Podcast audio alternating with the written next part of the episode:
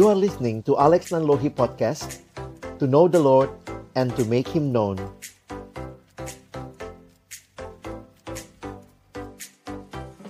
Iya, kehidupan Paulus bagi saya jadi satu teladan yang menarik untuk melihat juga prinsip-prinsip penting dalam pelayanan yang saya alami. Saya bergabung dengan pelayanan perkantas sejak tahun 98.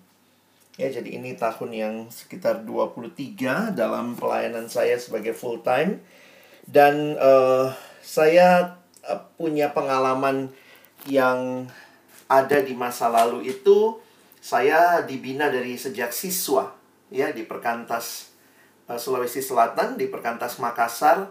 Jadi saya uh, apa ya asli lah tanda kutip binaan Perkantas dari siswa. Lalu saya lanjut kuliah ke Jakarta dan uh, di situlah saya dapat pembinaan lanjutan lagi dan bergabung dengan Perkantas di Jakarta sampai akhirnya juga jadi staff dan seterusnya. Kalau pertobatan Paulus dia selalu ceritakan dengan uh, sangat kuat begitu ya. Paling tidak di kisah Rasul ada tiga kali cerita baik cerita yang ditulis Lukas di kisah 9 maupun juga ada dua kali dalam pertemuan itu Paulus menceritakan pertobatan ya. Itu bukan perbuatan ya pertobatan dan panggilannya. Uh, kalimat yang dia ingatkan uh, adalah kepada penglihatan yang dari sorga itu tidak pernah aku tidak taat. Jadi saya melihat bagaimana saya sampai ada saat ini juga itu benar-benar karena anugerah Tuhan dan uh, saya melihat begini ya banyak kali momentum-momentum kehidupan ternyata itu sesuatu yang Tuhan sudah bekerja jauh sebelum itu. Nah, mungkin buat kita yang jadi staff, ya kita pikir ya kayak saya jadi staffnya tahun 2000 uh, 1998. Tapi ternyata jauh sebelum itu Tuhan bekerja. Nah, nanti teman-teman kalau bisa refleksi juga ya. Jadi saya sambil ajak kita coba refleksi bahwa sebenarnya penyerahan kita jadi staff di tahun tertentu, tapi Tuhan sudah jauh bekerja sebelumnya.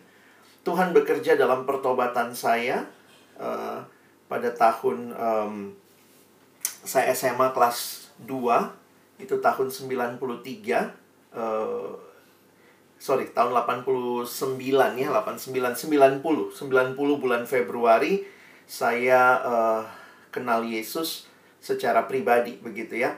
Nah, saya sudah Kristen dari kecil tapi kemudian saya sadar bahwa saya belum pernah sungguh-sungguh menyerahkan hidup kepada Tuhan. Bahkan pertobatan itu sekarang kalau saya lihat ternyata ada lagi orang yang Tuhan pakai sebelum pertobatan saya. Ya paling tidak saya lahir di keluarga Kristen, lalu Tuhan bawa saya juga uh, kenal dengan eh, orang-orang yang baik, ada guru agama waktu SM, SD, lalu kemudian uh, saya ingat ada guru sekolah minggu yang pertama kali ngajarin saat teduh sekitar kelas 5 6 SD. Jadi Sebenarnya walaupun saya bertobatnya pada tahun 90 secara di atas kertas, tapi ternyata Tuhan sudah bekerja jauh sebelum itu melalui keluarga dan orang-orang yang Tuhan pertemukan. Baik juga kalau teman-teman dalam refleksi perjalananmu ingat siapa saja orang-orang yang Tuhan pernah tempatkan baik sebelum pertobatanmu, pada saat pertobatanmu dan bahkan dalam proses engkau menjawab panggilan Tuhan di pelayanan perkantas ya. Uh, saya ingat kalau di perkantas saya dengan Kak Vivi itu ya. Yang pertama sebenarnya uh, saya banyak sharing terbuka untuk uh, pergumulan menjadi staff. Jadi kalau singkat cerita saya sebenarnya sudah bekerja. saya sudah bekerja di salah satu bank. Lalu kemudian di masa itu tiba-tiba Kak Vivi telepon, "Aduh, Dik." gitu ya, seperti biasa ya dengan kalimat diknya gitu ya Aduh di kami doain kamu loh padahal jadi staff. Nah, di sinilah saya pikir kadang-kadang perkantas ini ya. Udah doain kita pun kita nggak dikasih tahu. saya sudah taken kontrak sama satu bank begitu ya. Jadi memang kadang-kadang tapi itulah ternyata cara Tuhan ya. Dan dalam anugerah Tuhan, walaupun saya enam bulan kemudian berhenti dari bank itu, saya kontak lagi Kak Vivi karena saya bilang Kak, uh, saya jadi ingin bergumul lebih jauh lah untuk panggilan ini. Nah, jadi singkat cerita, akhirnya saya masuk ke perkantas. Tapi sebenarnya waktu masuk pun nggak gampang, teman-teman ya. Itulah ya, eh, bagi saya mengalami tantangan dari keluarga paling besar. Saya tadinya pikirkan keluarga saya sudah Kristen, dia tahu juga saya eh, pelayanan. Tapi waktu bilang jadi staff, ternyata buat mereka nggak gampang. Bapak saya sampai nggak ngomong sama saya ya selama satu tahun lah maksudnya nggak ngomong jadi kalau di rumah itu ketemu ketemu tapi dia nggak ngomong karena dia merasa uh, saya ingat kalimatnya waktu itu semua yang kita punya kita itu bukan orang kaya bapak saya bilang ya. Kita bukan orang kaya semua yang bisa bapak wariskan sama kamu sudah dipakai sekolahin kamu. Karena cuma saya yang dibiayain ya. Dalam arti uh, kakak saya dapat beasiswa studi di luar negeri full gitu. Nah saya yang dibiayai gitu. Jadi dia bilang semua yang bisa diwariskan sudah dikasih sama kau. E, dipakai biayain sekolahmu nah saya nggak mau gitu ya saya ingat banget kalimat saya nggak mau lihat anak saya minta-minta uang jemaat gitu ya. Nah tapi dalam idealisme waktu itu juga saya masih muda ya saya bilang ya siapa yang minta? Dikasih kok gitu ya. Kita kan nggak minta dikasih. Orang kita pelayanan ada yang ngasih. Nah, tapi di situlah kemudian saya harus memperjuangkan seperti yang Paulus bilang. Kepada penglihatan yang dari sorga itu tidak pernah aku tidak taat. Saya sadar betul lah, saya juga gak gampang mentaati karena waktu itu kan tantangannya keluarga. Saya ingat uh, waktu saya sudah berhenti dari bank itu, uh, nah jadi waktu saya wawancara di perkantas tiba-tiba, nah ada masalah memang ya tahun 98 itu perkantas lagi agak sedikit mau mengubah pola, tiba-tiba BPC bilang, maaf kami nggak ada penerimaan staff. Aduh gitu ya. Wah waktu itu Kak Vivi marah-marah. Uh, maksudnya Kak Vivi inilah sama BPC, Bang Sagala, dan Kak Ria segala macam. Jadi waktu itu staff dengan BPC perang dingin lah. Karena BPC memutuskan tidak ada penambahan staff. Sementara uh, staff merasa dan sudah sharingkan ke saya gitu ya. Singkat cerita, akhirnya waktu itu uh, saya sempat ditawarin mau nggak masuk begini, kami carikan kamu dananya. Ya udah kamu jadi staff aja, tapi nggak usah dibawa BPC. Wih itu petinggi-petinggi sampai kayak gitu polanya. Nah saya pikir waktu itu saya bilang nggak mau ya. Saya pikir nggak usah lah kalau memang Tuhan tidak panggil, uh, Tuhan harus yakinkan BPC juga. Dan waktu itu uh, kenapa saya cerita ini teman-teman? Karena begini, saya orangnya cukup cukup uh, berjuang dalam hal itu dan pede ya. Saya cukup pede. Tapi saya melihat dalam banyak pergumulan Tuhan tuh izinkan saya sampai titik terendah. Karena orang yang paling saya andalkan untuk masuk perkantas Ratu Doa sedunia namanya Kak Vivi pada waktu itu tidak bisa memperjuangkan saya ke BPC. Orang-orang yang lain juga itu kayaknya nggak sanggup berjuang ke BPC. Dan akhirnya saya dianggurin gitu. Saya jadi tanpa kepastian. Jadi bayangkan di rumah saya sudah ngotot mau kerja di perkantas, mau pelayanan di perkantas. Perkantasnya nggak terima begitu ya. Wah itu tuh saya harus apa ya kayak kayak Tuhan izinkan saya sampai ke titik terendah bahwa bukan perkantas yang menjadi alat uh, apa ya, bukan perkantas lah yang saya layani. Teman-teman kira-kira begitulah ya. Saya ingat betul saya berhenti dari bank itu bulan Oktober. Lalu kemudian uh, saya kan masih pegawai baru di bank juga, jadi nggak ada tuh pesangon-pesangon, cuman dapat gaji terakhir ya udah. Dan saya ingat sekali gaji saya itu habis kira-kira bulan Desember awal. Wah, waktu udah habis Desember awal tuh malu juga mau minta. Katanya mau kerja di perkantas. Mana perkantasnya nggak terima-terima. Nggak ada uang, nggak ada nggak ada penghasilan begitu ya. Malu minta juga gitu. Dan uh, kemudian saya ingat waktu itu, saya kan alumni waktu itu. Jadi saya biasanya pelayanan kalau anak-anak mahasiswa di Jakarta, kalau kita alumni, kita tuh pelayanannya biasanya dikasih barang, dikasih souvenir ya, jarang mereka kasih uang. Karena kebiasaannya gitu, kalau alumni, ah, masalah alumni dikasih uang ya. Nah tapi entah kenapa, waktu itu saya terima pelayanan, Dan hari itu pelayanannya walaupun mereka tahu saya alumni, tapi kalau saya dikasih duit gitu, saya ingat banget 20 ribu. Dan dikasih di amplop begitu ya. Nah, pas buka itu, wih, kayak rasanya wow. Ini Tuhan yang memelihara di saat perkantas nggak jelas, di saat uh, orang tua juga nggak ngasih gitu ya. Saya juga nggak berani minta. Tuhan kasih 20 ribu itu. Wih, rasanya tuh kayak wow Nah, uh, teman-teman itu itu pengalaman-pengalaman di awal pelayanan yang membuat saya akhirnya sampai kepada titik ya saya nggak berharap lah sama perkantas. Penyerahan saya adalah jadi hamba Tuhan. Walaupun saya juga tidak tahu bagaimana tempat satu-satunya yang saya tahu cuma perkantas. Nah, itulah cara Tuhan uh, ya meyakinkan saya dengan membawa saya ke titik paling rendah untuk menyadari bahwa kalau kau masuk perkantas, ingat bukan perkantas identitasmu, bukan perkantas uh, yang pelihara hidupmu. Nah, jadi singkat cerita uh, bulan Februari tiba-tiba BPC bertobat gitu ya, dipanggil lah saya gitu ya, dan waktu itu uh, jadi benar-benar waktu itu teman-teman ini kalau mau bicara apa ya, saya banyak banyak pengalaman yang agak ya mujizat lah menurut saya gitu ya. Saya udah give up sebenarnya.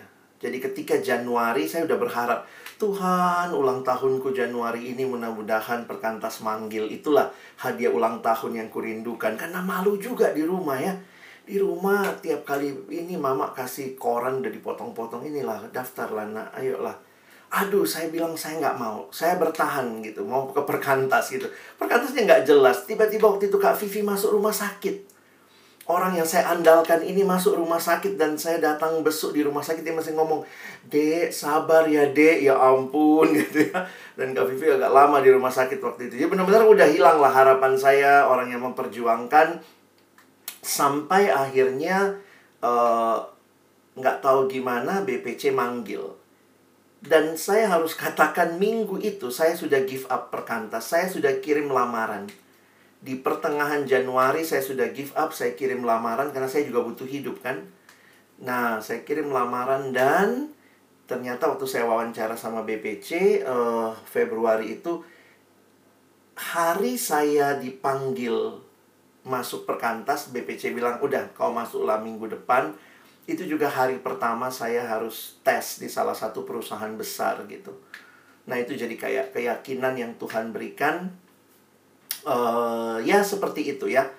Teman-teman mungkin cerita kita banyak juga ya. Nggak ada yang kayaknya orang tuanya rela kali lah masuk perkantas ya. Karena persekutuan kantong terbatas ini saya pikir ceritamu pasti juga journeymu itu hanyalah menegaskan bahwa kalau memang Tuhan yang panggil, ya di sinilah kita sekarang. Jadi memang kadang-kadang kalau saya mulai berasa agak malas atau apa ya, dan nanti saya cerita yang keduanya ya, dalam perjalanan berikutnya, saya selalu ingat waktu masuk perkantas itu bagaimana, ya. Ketika saya mulai sangat bergantung ke perkantas, kayak Tuhan ingatkan, ingat loh, awalnya itu uh, kau bahkan nggak diterima di perkantas. Jadi kalau dibilang orang yang ditolak jadi staff, saya termasuk yang pernah ditolak begitu ya. Apalagi waktu itu ada BPC yang bilang gini, jangan langsung masuk perkantas lah, baru keluar dari bank. Nanti dibilang karena nggak dapat kerja di bank, lalu masuk perkantas. Aduh, tega kali gitu ya. Kita udah penyerahan diri begitu ya. Jadi kayak Tuhan banting-banting saya untuk menyadari bukan perkantas Tuhanmu, gitulah kira-kira ya. Nah, caranya Paulus memang beda dengan kita karena dia uh, sudah melewati masa-masa lalu yang kelam sampai membunuh orang Kristen. Kita nggak sampai gitu, saya terutama ya nggak sampai seperti itu. Tapi saya tetap melihat bahwa tidak ada masa lalu yang tidak menjadi persiapan Tuhan buat kita. Ya kalau teman-teman nanti lihat hidup Paulus, bagaimana dia dibesarkan, bagaimana kenapa dia pernah dididik sama Gamaliel. Walaupun itu semua dalam kaitan dia jadi orang Yahudi yang sangat seal, tapi itu adalah cara Tuhan yang uh, luar biasa lah. Sampai nanti uh, ini ini kan uh, timeline ini dari NIV Study Bible, kalian bisa lihat di situ. Bagi saya tidak ada satupun pengalaman kita yang sebenarnya tidak menjadi cara Tuhan sedang menyiapkan kita. termasuk studi yang kita jalani, apa pun yang kita jalani, nah, itu semua adalah cara Tuhan. Masuklah ke perkantas, rasanya asik, mulai dapat status staf perkantas. Di perkantas ini agak unik ya, karena kita belum sekolah, sementara kita udah sering bawa firman. Nah, tapi saya sebenarnya cukup ini ya, saya dari dari kuliah, sebenarnya saya dari kuliah tingkat akhir saya sudah ikut sekolah reform yang malam ya. Jadi saya pulang kuliah, langsung pergi ke sekolah reform itu ya, uh, namanya Stretch, Sekolah Teologi Reform Injil di Jakarta. Saya ikut kuliah sampai pulang jam 7 malam sampai jam 9 malam lalu pulang lagi ke Depok naik bus begitu karena itu di Tanah Abang ya. Saya dulu tinggal di Depok waktu masih mahasiswa jadi itu sebenarnya memang saya dari dulu tertarik sama hal-hal teologi ya begitu nah tapi juga waktu masuk ke perkantas ternyata di situ kayak Tuhan ajarkan lagi begitu bahwa betul kau sudah punya banyak hal tapi kemudian pergumulannya beda lagi ternyata salah satu yang sulit buat saya ternyata adalah pergumulan identitas. Saya mulai masuk awal-awal di perkantas itu agak malu ketemu teman-teman saya. Karena saya tahu betul bahwa uh, banyak teman-teman saya karirnya mulai bagus. Ya, lulusan dari komunikasi dari Universitas Indonesia, jadi pernah waktu teman-teman saya buat reunian, saya sampai nggak mau datang gitu. Malu juga ya, mereka sudah naik kendaraan, sudah kerjanya sudah mulai bagus gitu. Saya eh, gimana menceritakan saya di perkantas begitu. Jadi memang kebanggaannya itu kalau ketemu adik-adik ya, adik-adik pelayanan itu kan ya mereka mereka ngelihatnya kita wow, staff perkantas ya tapi kalau kita bandingkan, aku bandingkan sama teman kuliah, apalah perkantas itu? Nggak ada yang kenal juga gitu ya. Ditanya, ngapain Lex kerjanya ke kampus? Oh, dosen? Enggak sih. Terus ngapain uh, ngajar agama? Enggak juga. Tapi ke kampus ngomongin hal Kristen. Pendeta? Bukan gitu. Jadi memang susah menjelaskan apa kerjaan kita ini. Jadi, nah masa-masa itu tuh teman-teman nggak gampang lah buat saya ya. Saya jujur harus akui nggak gampang. Saya hanya bangga ketika ada di lingkungan perkantas. Tapi berhadapan dengan yang non perkantas di luar sana, saya termasuk orang yang malu lah. Dan uh, itu itu ternyata cukup cukup membuat saya jadi itu masalah uh, terjadinya ketika kira-kira tahun ketiga, tahun kedua ke tahun ketiga ketika mulai merasa diri punya banyak hal, tapi juga sadar bahwa perkantas juga ini kan bukan tempat di mana semua yang kita mau bisa kita lakukan. Banyak orang waktu masuk jadi staff justru justru lebih ada yang bilang sama saya, "Abang, aku tuh lebih bebas melayani waktu belum jadi staff." Begitu jadi staff udah banyak lah acara rapat inilah, rapat itulah. Jadi memang nggak mudah juga. Nah, Nah, teman-teman di masa itu uh, mulailah pergumulan, ada pergumulan identitas, lalu mulailah pergumulan orang muda ya. Staff-staff junior gitu. Saya stuck nggak di sini? Saya kalau di sini terus kayak apa hidup saya? Kira-kira gitulah. Mulai jadi pertanyaan kalau aku di luar sana udah hebat aku ini ya, udah bisa ini, bisa itu. Walaupun belum tentu juga ya. Nah, masa-masa itu masa-masa di mana uh, saya punya pergumulan yang berat dalam arti di perkantas orang melihat wow saya staf muda energi gitu ya bisa khotbah karena waktu itu kan tidak banyak staf yang diizinkan khotbah sebelum studi teologi nah saya salah satu yang diizinkan waktu itu ada jadi kalau saya khotbah itu masih awal-awal jadi staf adalah Kak Ria di situ duduk ada Kak Kak Lina Kristo Kak Vivi jadi mereka senior-senior yang percaya lah bahwa mimbar ini diizinkan saya khotbah walaupun belum belajar teologi formal. Mereka bilang ya sekolah-sekolahmu di reform itu ya menolong kamu lah. Tapi pelayanan berkembang, tapi ada perasaan uh, identitas sama ini ya, signifikansi diri. Saya ini sebenarnya apa sih? Kalau saya tetap di perkantas seperti apa? Nah itu harus saya lewati masa-masa itu mau tidak mau ya harus dilewati dan teman-teman jujur waktu itu saya ketemu beberapa hamba Tuhan lah karena sudah bingung juga. Saya memang tidak cari orang dalam di perkantas, saya cari uh, hamba-hamba Tuhan yang saya kenal dan saya coba ngobrol sama mereka. Saya cuma tanya aja. Nah, pertanyaan saya memang waktu itu adalah karena saya lagi mikir, saya mau balik ke profesi atau saya tetap di perkantas. Tapi pergumulan lebih dalam adalah apakah saya ini dipanggil full time seumur hidup? Nah, itu mungkin pertanyaan yang lebih dasar ya. Karena bagi saya perkantas ini cuma platformnya. Kalau Tuhan benar panggil saya seumur hidup, saya harus belajar penyerahan diri dan segala macam. Masa-masa itu sebenarnya dia dibarengin juga lah ya namanya kita staff, kita realistis, dibarengi juga dengan pergumulan keuangan. Karena memang waktu itu saya saya nggak nggak terlalu banyak komplain karena sebenarnya uh, saya masih tinggal sama orang tua ya jadi ya nggak ada lah bayar bayar uang kos nggak ada bayar uang makan gitu ya tapi memang sadar betul yang didapat di perkantas tuh terbatas sekali. Apalagi waktu itu kami di Jakarta ya terbatas lah. Itu gimana meng, uh, kalau yang zaman dulu waktu belum belum stabil keuangan saya masih ngalamin tuh uh, gajian dicicil gitu. Tiba-tiba nanti dipanggil sama bendahara si kakak itu. Uh, kepala kantor kan uh, Alex uh, nanti tanggal-tanggal 10 ya udah jadi udahlah kalau udah dibilang begitu udah ya oke okay lah nanti prioritas untuk yang berkeluarga dulu ya, yang gajian. Oh ya, yang keluarga duluan gajian, kita yang nggak uh, berkeluarga single, single ya. Jadi inilah.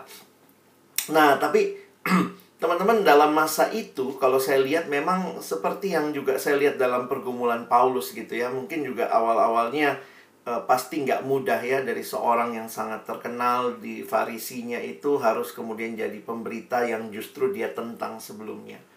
Saya nggak segitunya sih, tapi ya pergumulan uh, yang kayak kayak gini ya Tuhan jawab satu-satu itu sih yang saya yakini dalam pengalaman Tuhan jawab satu persatu untuk membawa saya untuk meyakini panggilan hamba Tuhan melalui pembicaraan dengan banyak hamba Tuhan Nah, itu makin meyakinkan lah. Satu pengalaman ketika bicara uang ya, waktu itu memang uh, saya mulai banyak traveling. Saya kan dari masih muda jadi staff junior udah traveling gitu ya. Nah, waktu itu dalam kaitan traveling itu saya uh, saya mau kombinasi, saya mau pulang ke Makassar sekalian liburan. Tapi kemudian uh, ada pelayanan juga Nah, pelayanannya ini saya tahu kan nggak mungkin juga membiayai saya bolak-balik. Jadi akhirnya saya cuma bilang gini, nantilah e, baliknya saya yang tanggung sendiri ongkos tiketnya. Kalian yang tanggung perginya lah. Pulangnya nanti saya sendiri. Ngomong aja begitu, padahal nggak tahu dari mana uangnya. Tapi dalam anugerah Tuhan, di situ saya lihat pemeliharaan Tuhan yang meneguhkan. Ya, akhirnya tiba-tiba saya lagi naik bus ke Depok mau pelayanan kelompok kecil tiba-tiba saya ditelepon jarang-jarang abang ini nelpon ada satu senior menelpon terus dia bilang Alex apa kabar baik bang terus dia cuma bilang kirim ya nomor rekeningmu. Hah? Nggak ada hujan nggak ada badai sudah sekian lama nggak kontak tiba-tiba tanya nomor rekening. Terus aku bilang iya bang aku nanti kirim lah. Kirim nomor rekening terus nggak lama dia balas dia kirimnya ah, saya sudah transfer ya ada berkat sedikit untukmu. Wah waktu saya lihat jumlahnya wah itu persis jumlah ongkos tiket yang saya butuhkan persis jumlahnya. Dan wah di di bus itu karena kan di Jakarta susah dapat duduk di bus itu waktu baca SMS-nya saya, saya nangis sendiri gitu ya nangis bercucuran air mata mungkin orang-orang di bus kali bingung gitu ada apa begitu ya. Tapi kayak begini Tuhan menjawab Tuhan menjawab keraguan demi keraguan untuk membuat saya jadi sadar gitu ya memang uh, ya Tuhan yang pelihara hidup jadi uh, waktu saya renungkan peristiwa-peristiwa itu saya pikir iya ya itulah hal-hal yang Tuhan izinkan. Uh, dalam pengalaman pelayanan yang yang dia dia berikan lah. Kalau Tuhan panggil dia juga perlengkapi. Lalu kemudian juga sikap dari orang tua yang makin melunak. Papa saya yang menentang akhirnya jadi mendukung begitu ya nah jadi situasi itu akhirnya membuat saya jadi sadar uh, saya bakal pelayanan full time panjang Nah, dalam masa itu mulailah harus cari sekolah kan? Nah, bagaimana mulai cari sekolah? Jadi mulai kira-kira tahun keempat, ketiga, keempat gitu. Sebenarnya saya udah mulai cari-cari sekolah dan saya memang pengennya ke luar negeri gitu. Pengen nembak ke luar negeri. Kayaknya Tuhan izinkan lagi tuh. Saya berkali-kali diizinkan Tuhan eh, pengalamannya sama kayak yang awal ya. Sangat pede sampai Tuhan harus rendahkan saya sangat rendah untuk meyakini bahwa ini bukan kemampuan saya. Saya pikir kalau Tuhan izinkan semua jalan saya mulus, masuk perkantas. Kalau langsung diterima, wah pasti saya luar biasa sombongnya ya. Karena saya tahu waktu itu perkantas sangat butuh orang. Tapi ya duit nggak ada, makanya BPC nolak gitu. Dan orang yang mereka lihat adalah saya gitu. Jadi waktu itu Tuhan merendahkan diri saya dengan hal itu Waktu mau studi, ah itu juga tuh. Tuhan rendahkan diri saya dengan setelah semua tahap lolos, sudah diterima di kampus di Inggris, saya nggak dapat visa. itu sempat itu. Saya nggak dapat visa dan itu kemudian membuat saya jadi rasanya oh, wow. Kenapa ya? Udah udah malu juga ya, udah orang-orang tahu bakal ke Inggris segala macam. Karena udah udah ada offering letternya semua udah terima sudah tinggal datang. Eh visa. Visa itu kan yang paling penting ya. Nggak dapat visa ya nggak berangkat. Sampai akhirnya waktu itu dalam visa itu saya harus di apa istilahnya naik banding ya appeal jadi saya appeal sekolahnya kaget hah kok nggak diterima semua surat kami udah oke okay. jadi dia bilang ajukan banding Nah, pada saat mengajukan banding itu sudah tutup pendaftaran di sana. Jadi dia saya bilang sama mereka, "Ini bagaimana?" Dia bilang, "Coba dulu perjuangkan. Kami akan berjuang di Inggris, kamu berjuang di Indonesia, tapi tanggal pendaftaran buat kamu kita extend lah." Nah, itu nunggu, itu nunggu satu bulan lebih sidang di Inggris kan, sidang di pengadilan sana. Dan harus dapat surat aslinya, kirim surat bolak-balik segala macam. Akhirnya diterima sih. Tapi pengalaman itu sudah sempat membuat saya merasa ya udahlah nggak usah ke Inggris lah.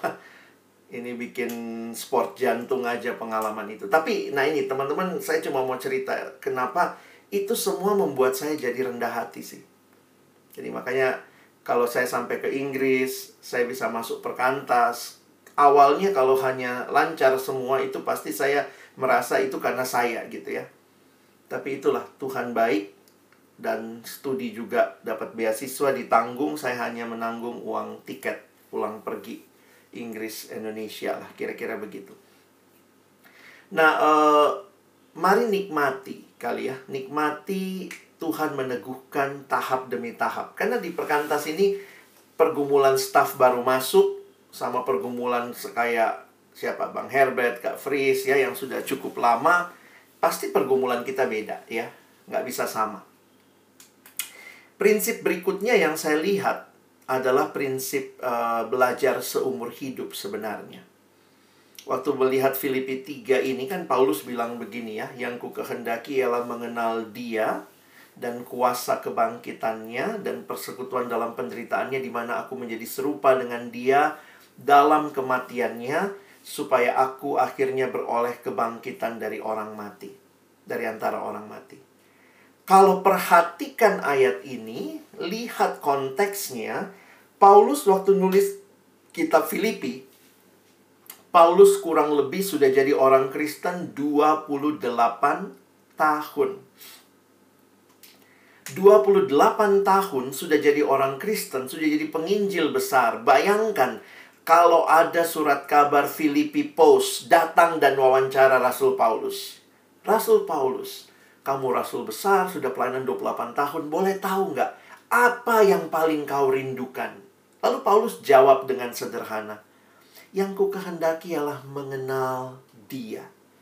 Wih, teman-teman, waktu saya menyadari ayat ini di masa-masa pelayanan gitu ya, kaget gitu. 28 tahun sudah pelayanan, kerinduannya simple. Kenal Tuhan.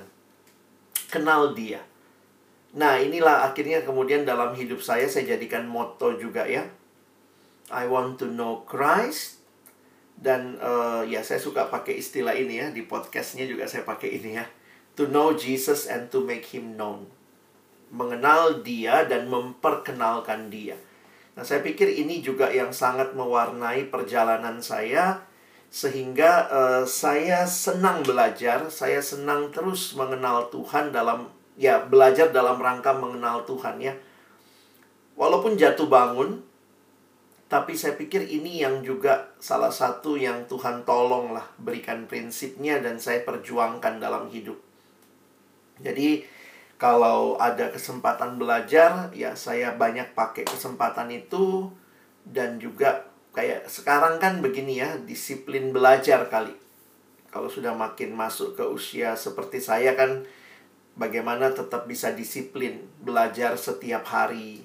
Jadi bagaimana mengatur memang tidak tidak bagi saya masa studi ya mungkin Herbert sama Fris juga bisa lihat ya. Masa studi itu masa yang paling indah lah buat belajar. Karena begitu balik ke ladang ai. Udah capek kita ya pulang malam segala macam. Jadi jujur aja tuh kalau nggak memaksa diri agak susah tuh untuk baca buku untuk persiapan bahkan. Karena rata-rata kan banyak hal yang kita sudah pernah pelajari itu yang menolong kita waktu persiapan. Jadi saya secara pribadi eh, sangat tertolong dengan prinsip ini dan belajar mendisiplin diri. Tidak mudah, buat saya nggak mudah. Tapi ya belajar mendisiplin diri, saya harus tahu, saya harus kenal diri saya. Saya ini orang pagi. Saya orang pagi maksudnya berarti saya lebih fresh pagi saya malam tuh cepet ngantuk. Nah istri saya terbalik, dia orang malam. dia apa-apa malam gitu. Nah saya mesti kenal diri saya, kenal ritme belajar saya. Uh, saya lebih suka apa misalnya ya. Sekarang kan uh, biasanya saya mendisiplin dirilah. Misalnya satu hari dengar satu YouTube, uh, baca beberapa halaman. Jadi uh, selain ya saat teduh itu kan bagian kita ya saya uh, biasanya juga ini ya uh, bersama teman-teman KTB bikin jurnal walaupun jurnalnya hanya copy paste lah ya apa yang ditulis di saat teduh hari ini apa yang berkesan kita tulis di jurnal ya kami uh, jalanin itu dan bersyukur sih saya mulai dari Januari tahun ini uh, sekarang sudah Desember ya jurnalnya adalah setiap hari bisa tulis satu dua kalimat yang baik yang Tuhan ingatkan jadi memang mesti men, me, memaksa diri ya. Kita tuh pemalas, semua kita pemalas. Jadi kalau kita nggak kenal diri, nggak memaksa diri, jadi ya kalau saya ya itu memaksa nulis jurnal, mem, ya sekarang di HP ya, jadi lebih gampang memaksa diri untuk dengar podcast atau dengar nonton YouTube sehari satu gitu ya, baca halaman buku beberapa halaman begitu. Jadi nah itu yang kadang-kadang saya butuh temen biasanya saya cari staff yang lebih muda ayo kita baca apa sama-sama ngobrol apa selain itu juga kan uh, tetap mimpin KTB itu juga menyegarkan sih ya buat saya. Nah itu uh, bagian yang uh, saya pikir setelah saya mantep jadi staff bahkan setelah pulang sekolah balik ke ladang tetap harus memaksa diri untuk belajar terus. Karena saya sadar betul kita ini kan mengisi orang lain. Kalau kita sendiri nggak diisi ya susah juga gitu ya. Jadi uh, pengalaman itu yang buat saya jadi berkesan. Nah teman-teman jadi kalau lihat perjalanan misi Paulus, saya pikir ternyata Tuhan pakai Paulus itu kan berapa tahun lah nanti kalau kita hitung ya. Tapi ternyata persiapannya luar biasa ya. Bagaimana Paulus sampai ke ujung bumi ini semua bagian-bagian yang luar biasa ya ya berdoa supaya sampai akhir juga tetap bisa setia ya. Mungkin dua hal terakhir yang saya mau sharing. Uh, ya ini ayat terkenal sebenarnya kesadaran Paulus akan identitasnya. Di dalam 1 Korintus 15 ayat 9 Nah, ini kita kalau lihat secara kronologis ya, teman-teman coba perhatikan secara kronologis 1 Korintus 15 ayat 9. Ini surat Korintus termasuk surat yang awal ditulis. Nah, dalam surat itu Paulus berkata begini, "Karena aku adalah yang paling hina dari semua rasul, bahkan tidak layak disebut rasul, sebab aku telah menganiaya jemaat Allah." Jadi ini kesadaran diri Paulus 1 Korintus 15. Lalu selanjutnya hal yang mirip muncul di Efesus 3. Efesus 3 dia bilang kepadaku yang paling hina dar di antara segala orang kudus. Kalau kita tahu surat Efesus ditulis setelah 1 Korintus. Jadi kalau tadi paling hina dari semua rasul di Efesus paling hina di antara segala orang kudus. Nah, kalimat yang hampir sama ini muncul lagi terakhir di tulisan Paulus di dalam 1 Timotius 1. Dan kita tahu kalau dibanding dua surat sebelumnya, ini lebih akhir lagi. Waktu Paulus berkata, "Dan di antara mereka akulah yang paling berdosa, tetapi justru karena itu aku dikasihani agar dalam diriku ini sebagai orang yang paling berdosa." Jadi kalau kita lihat sepintas, makin lama Paulus melayani, di akhir hidupnya, surat terakhir 1 Korint 1 Timotius justru kesadaran dirinya semakin dalam. Paling hina dari semua rasul, paling hina di antara segala orang kudus, paling berdosa di antara orang berdosa. Teman-teman, kenapa ayat ini berkesan buat saya waktu gali Paulus? Karena saya rasa saya juga agak-agak kayak begini ya. Uh, waktu jadi staff masih muda gitu ya. Wih, staff perkantas gitu ya Kayaknya status itu ada kebanggaan tersendiri lah buat kita yang ada di kampus ya. Dalam pelayanan. Lalu waktu pulang sekolah teologi, ya, wih rasanya kalau khotbah keluarin kata-kata Yunani sedikit yang bikin orang bingung kan asik juga ya. Berasa kita agak sedikit di atas mereka yang bodoh-bodoh ini ya.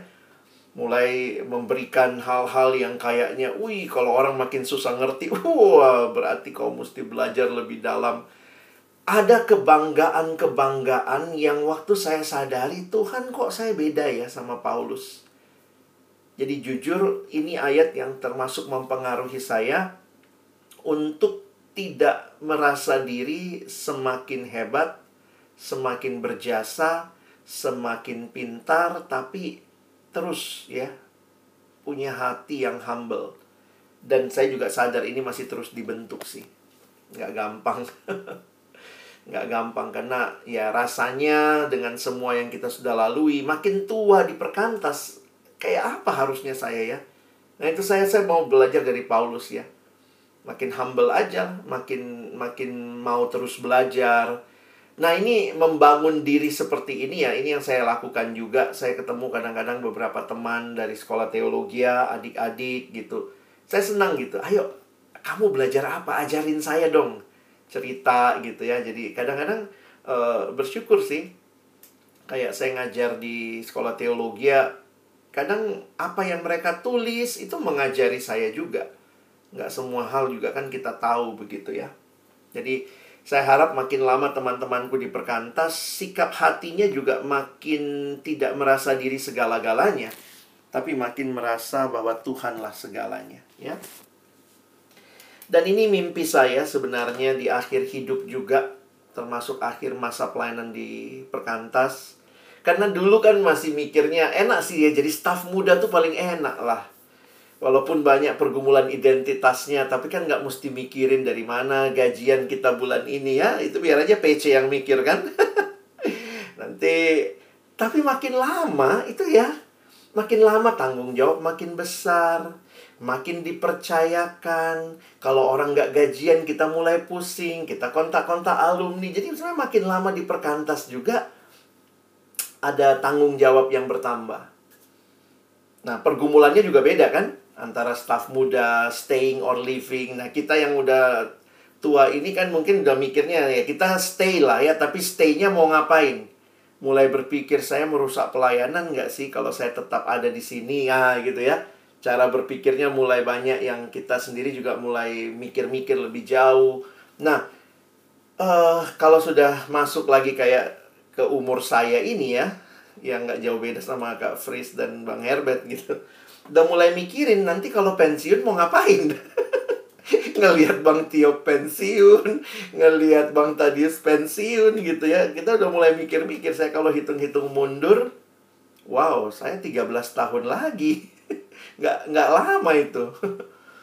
what next gitu, kira-kira dalam hidup what next. Jadi uh, pergumulan journey is not end. We are still on a journey, tapi bagi saya yang menarik adalah kalimat Paulus ini. Ya, di pasal 4 ayat 7, Paulus berkata, Aku telah mengakhiri pertandingan yang baik. Sebenarnya dalam terjemahan ada dua kemungkinan, ya. Tetapi saya lebih setuju dengan kemungkinan yang yang saya coba tafsirkan ini karena kalimatnya begini. Saya udah cek Inggrisnya juga sama. I have fought the good fight. Jadi bukan aku telah mengakhiri pertandingan dengan baik. Kalau dipakai kata dengan di situ, maka siapanya yang baik? Paulusnya. Tetapi yang dipakai adalah pertandingan yang baik. Beda nggak? Beda. Kalau yang baik adalah orangnya, maka harusnya dipakai kata mengakhiri pertandingan dengan baik. Tetapi Paulus menilai hidupnya, aku telah mengakhiri pertandingan yang baik. Jadi yang baik itu pertandingannya. Ini surat yang Paulus tulis buat anak rohaninya Timotius. Dia mau bilang apa? Bagi saya di penjara yang dingin di akhir hidupnya, Paulus cuma mau bilang kira-kira begini ya dalam bahasa kita sama Timotius. Tim, aku tidak salah pilih pertandingan. Timotius, aku tidak salah jalan.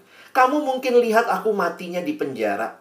Kamu mungkin lihat aku sekarang sedang ada di ujung hidup, bukan seperti orang yang ada di rumah besar, harta banyak, dikelilingi anak cucu. Paulus sendiri di penjara yang dingin.